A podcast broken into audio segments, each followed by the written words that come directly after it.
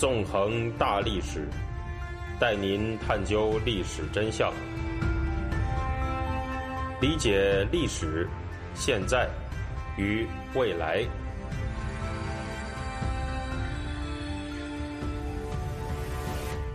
大家好，欢迎大家收听《纵横大历史》，我是主持人孙成。今天呢，我们将继续进行文革历史系列节目。在这一讲当中，我们会从一件实事说起，谈一谈文革当中的战狼外交问题。本来从这一讲开始吧，我是准备按照时间顺序更详细的讲一下文革历史的。不过呢，最近发生了一个热点事件，它实在是能让人非常容易的。就联想到文革时代的事情，这起事件啊，就是今年十月十六号，中国驻英国曼彻斯特领事馆人员袭击馆外抗议者的这件事。所以呢，今天我就想首先从这件事开始说起，谈一谈文革当中的战狼外交问题。我们还是来简单的回顾一下这件实事吧。那么，在今年的十月十六号，一批旅英香港人在曼彻斯特的中国领事馆外。展开了一场反对习近平连任、抗议中国当局打压人权的和平示威活动。但是，就在这些港人进行和平示威的时候，一批男子突然从中国领事馆里面冲了出来。他们一边毁坏抗议者的物资，一边是对抗议者进行暴力攻击。其中一名抗议者更是被这些攻击者拖到了中领馆的范围里面，遭到了长达一分钟的殴打，最后才被一名英国警察给救出来。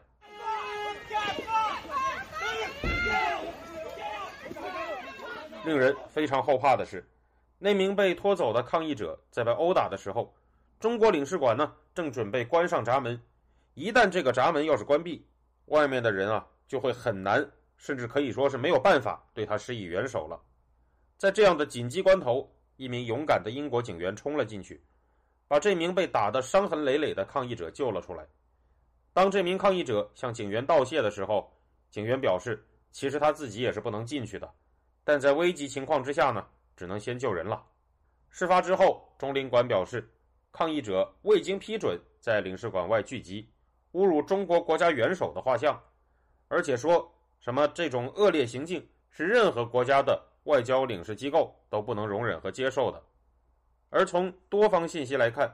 参加这次暴力袭击的人里面，很可能包含了包括中国驻曼彻斯特总领事郑熙元在内的多位中领馆官员。中国外交机构在这次事件当中所表现出的野蛮，震惊了英国政坛。不少英国政界人物以及旅英港人都纷纷发声，谴责并且要求追究这起暴行。实际上，在最近的一段时间里，这已经不是中国外事机构的第一次“战狼”行为了。在今年八月的时候，当一批异议人士来到位于美国首都华盛顿的中国大使馆外进行抗议的时候，曾经有人从中国大使馆当中走出来，用非常恶毒的污言秽语辱骂抗争者们。尽管中国外事机构的这些行为使人震惊，但是实际上吧，上述的这些事情在历史上那可是有先例的了。在文革当中，中国的外交也曾经有过一段相当疯狂的战狼岁月。那么呢，现在就让我们来回顾一下这段历史，看一看中国驻曼城领事馆。和驻美大使馆的先辈们是怎么做的吧？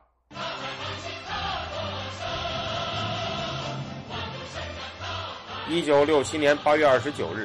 在伦敦的中国驻英代办处，也就是今天的中国驻英大使馆，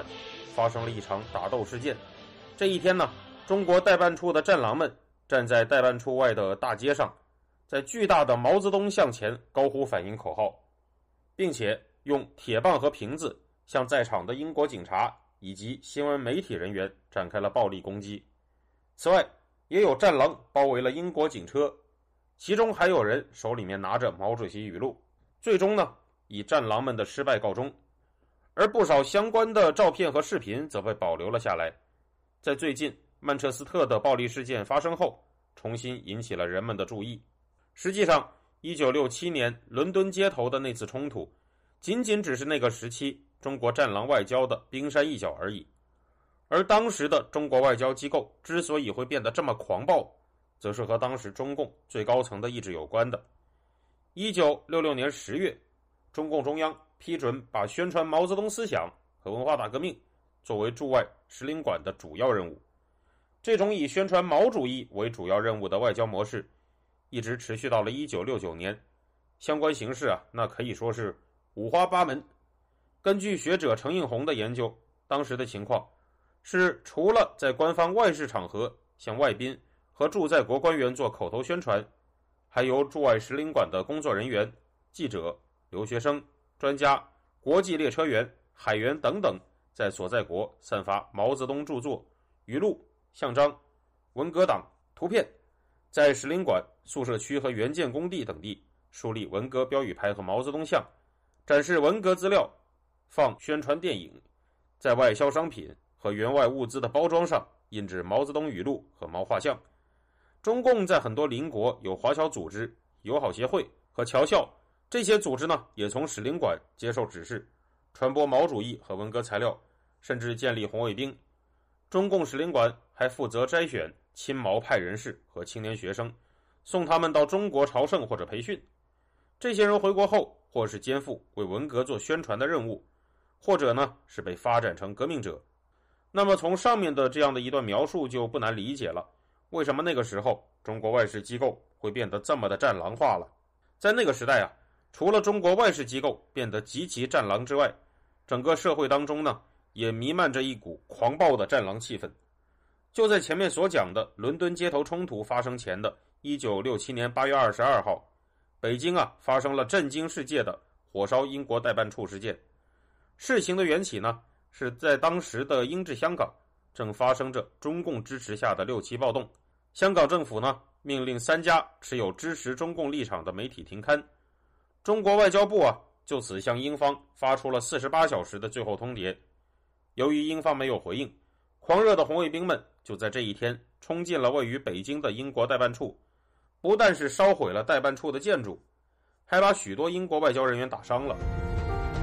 听众朋友，您现在收听的是《回顾文革》系列节目，我是主持人孙成。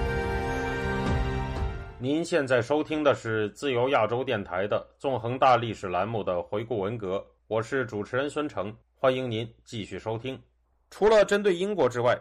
文革战狼外交呢，也波及到了被当时的中共视作苏修的苏联身上。当时啊，苏共和中共已经是公开决裂了。在中国当局的官方口径下，曾经的苏联老大哥变成了所谓复辟资本主义的苏修，于是呢，苏联也就成了战狼们的冲击对象。一九六七年一月二十五号，六十九名中国留欧师生在途经苏联回国的时候。在莫斯科红场参拜了列宁墓，那在当时中共的意识形态体系里面呢，苏联是被看成已经背叛了列宁、斯大林革命路线的修正主义国家，而在参拜的过程当中，有的师生试图把献给斯大林的花圈抬到列宁墓上，遭到了在场的苏联军官的制止。当这些师生结束了在列宁墓前的默哀之后，他们就开始朗诵毛泽东语录。并且喊起了反对苏修的口号。这时候，在场的苏联军警开始制止他们，表示啊，红场作为一个神圣的地方，不能大声喧哗。而这些师生则针锋相对，挽起手来唱起了国际歌，使得局势啊一下子失控了。最终，在苏联军警的武力对待之下，这些师生被打伤了三十多人，用了差不多半个小时才撤出红场。而在撤离的时候，他们依然保持着高昂的革命激情，高喊打倒苏共领导人勃列日涅夫、米高扬、柯西金等人的口号，而中国驻苏大使馆则在当天晚上召集了一场名称耸人听闻的会议，控诉苏修血腥镇压我留欧学生罪行大会啊，叫这个名字。那么这起事件发生之后，中国境内呢也发生了很多反苏的游行，人们把红场事件叫做反华事件。包围了苏联驻华大使馆，而苏联外交官撤退回国的家属则在机场遭遇了红卫兵的围攻。除了红场事件之外，那个时代另外一起著名的对苏战狼事件，则是中国话务员怒斥苏联部长会议主席柯西金这件事。在一九六九年三月二十九号晚上八点钟的北京，莫斯科和北京之间的电话热线上的指示灯突然亮了起来。由于这个时候啊，苏联和中国早就决裂了，这条热线呢已经是很长时间都没有亮过了。负责接听电话的中国女话务员接起电话后，发现电话的对面是柯西金。柯西金呢在电话中表示他要和毛泽东对话。这位话务员则怒斥道：“你是修正主义者，没资格跟我们的伟大领袖毛泽东主席讲话，我不给你接电话。”听到这样的回答，柯西金只好无奈的表示说：“既然你不肯接毛泽东主席，那么请你给我接周恩来总理吧。”话务员则这样回答道：“苏修头子，你听着，趁早死了这条心吧。我们的总理很忙，没空听你的胡言乱语。就算有空，也不会听你啰嗦。”接着呢，话务人员就啪的一声挂掉了电话。除了所谓的西方帝国主义和苏修之外，在苏联和中国的争论当中，不跟随中国而是跟随苏联的国家，也面临了毛氏战狼的冲击。蒙古国就是其中一个例子。在一九六七年八月九日的上午，蒙古驻华大使策博格米德的夫人以及另两名外交人员的夫人乘坐大使专车前往北京友谊商店购物。在三名女士都进入商店之后，把专车停在路边的司机观望着往来的红卫兵，而红卫兵们则发现，啊，这辆车极其的反动，因为它的这个刹车踏板上呢。有一张印有毛泽东像的海报。这时，三位购物的女士回到了车上，而司机则踩上踏板，开动了汽车。这样的景象啊，令这些红卫兵战狼们是不能容忍。他们把司机拖出了车外，三位女士呢，则跑进商店躲了起来。接着，疯狂的红卫兵战狼们呼喊：“侮辱伟大领袖毛主席，罪该万死！打倒苏修的走狗，蒙古修正主义！”战狼们。接着强迫司机站在椅子上示众，又让他下跪向毛泽东请罪。还有人呢，扯下了车上的蒙古国国旗，要求司机去踩那个国旗。这个时候，同样也是战狼的友谊商店售货员出来说：“蒙古国大使夫人呐，正在打电话求救。”红卫兵战狼们就在“毛主席万岁，文化大革命万岁”的口号声中，把那辆蒙古国大使专车点火，一把烧掉了。此外呢。战狼们也来到蒙古国驻华大使馆外示威，刷上了“打倒蒙修，打倒苏联的奴才泽登巴尔”的标语。呃，泽登巴尔呢，就是当时蒙古国的部长会议主席。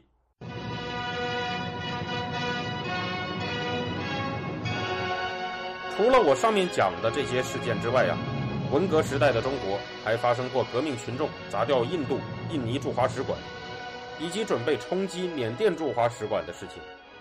除此之外，捷克斯洛伐克、波兰、匈牙利、保加利亚驻华外交官也曾遭遇过红卫兵战狼们的围攻。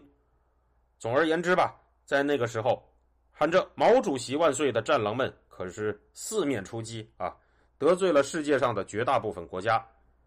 由于当时处在美苏冷战当中的世界各国，很多呢都是要在美国或者苏联当中选一边站队的。所以说，在中国官方的煽动下，这些国家呢也就被当时的战狼们戴上了美帝国主义的走狗帮凶，或者修正主义的伙伴之类的帽子，遭到了各种各样的冲击。而这种冲击所造成的结果，按照毛泽东在一九六九年三月的一句话来说，就是我们现在孤立了，没有人理我们了。回溯上述的历史过程，再来反观一下当下。对于如今中国外交人员乃至留学生在世界各国表现出的种种战狼行为，我们其实呢也就不难理解了。实际上，这样的情况它并不是第一次，在文革的时候呢就曾经大量出现过。而文革时期这些外交战狼们的种种作为，也是在提醒着我们，今天中国的外交战狼们在狂热的程度上，很可能将不会止步于目前的程度。尽管习近平的统治模式并不是和文革一模一样的，但是在外交领域的四面出击方面，两者啊的确可以说是有着高度的相似的地方。从这个层面上来看呢，文革二点零它确实正在路上。好了，感谢大家，这周呢就到这里，我们下周再见。